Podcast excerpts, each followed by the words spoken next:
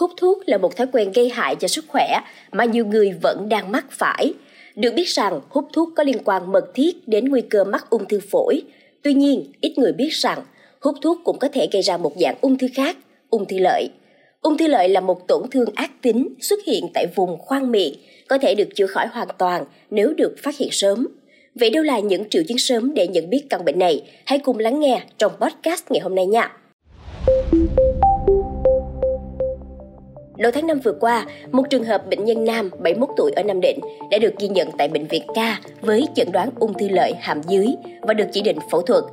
Theo thông tin, bệnh nhân này có tiền sử hút thuốc và uống rượu trong nhiều năm. Khoảng 6 tháng trước đây, bệnh nhân đã bắt đầu gặp khối, sùi loét, đau và gặp khó khăn trong việc ăn uống. Tuy nhiên bệnh nhân không đi khám hoặc điều trị gì. Hai tuần trước khi nhập viện, khối u của bệnh nhân phát triển nhanh chóng. Bệnh nhân gặp khó khăn trong việc ăn uống, không thể nói được và thỉnh thoảng có hiện tượng chảy máu qua đường miệng. Bệnh nhân đã được chuyển lên khoa ngoại đầu cổ, bệnh viện Ca sau khi nhập viện tại bệnh viện tỉnh.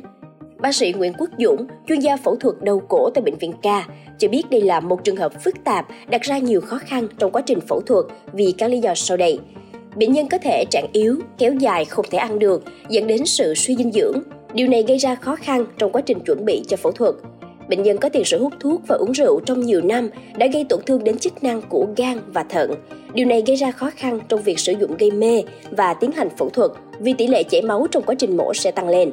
Khối u trong trường hợp này rất lớn, chiếm toàn bộ không gian miệng, xâm lấn và tác động lên vùng họng miệng, đáy lưỡi, amidan, vòm khẩu cái.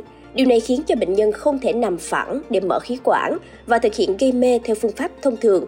Thay vào đó phải áp dụng phương pháp mở khí quản trước khi phẫu thuật với tư thế nửa nằm, nửa ngồi.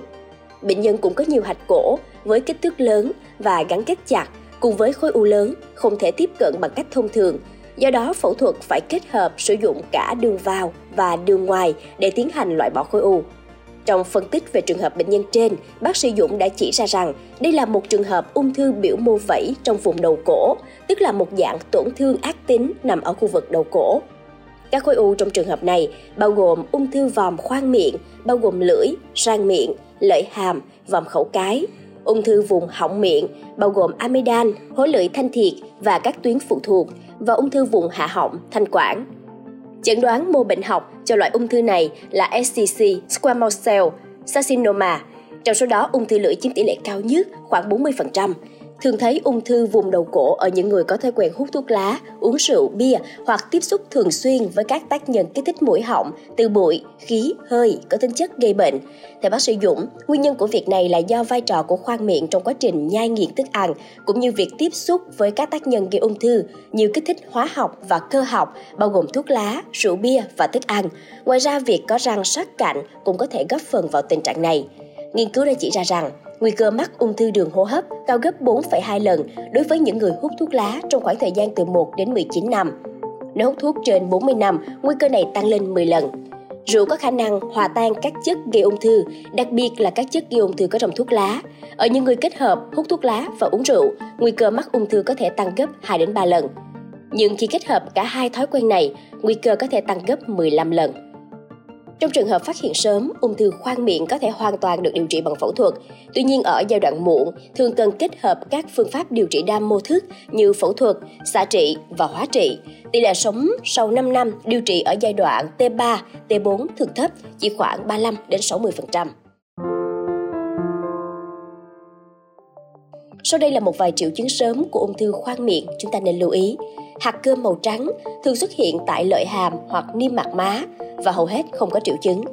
Chấm trắng xuất hiện trên nền niêm mạc bình thường với bề mặt gồ ghề và bờ viền không đều. Tổn thương niêm mạc gây ra bởi răng giả hoặc bờ răng sắc nhọn và không lành sau 2 tuần.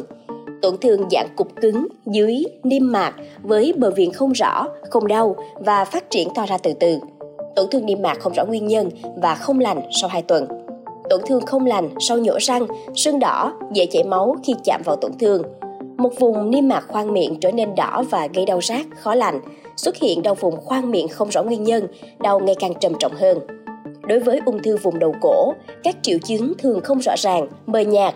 Khi khối u lớn, các triệu chứng lâm sàng trở nên rõ rệt và tùy thuộc vào vị trí của khối u, các triệu chứng có thể khác nhau, bao gồm cảm giác đau hoặc khó nuốt trong miệng và họng, tăng tiết nước bọt trong miệng, đau khi nuốt, cảm giác bị vướng khi nuốt, tiếng nói khàn, khó nói, có khạc đờm, có chứa máu, hạch nổi lên ở vùng cổ.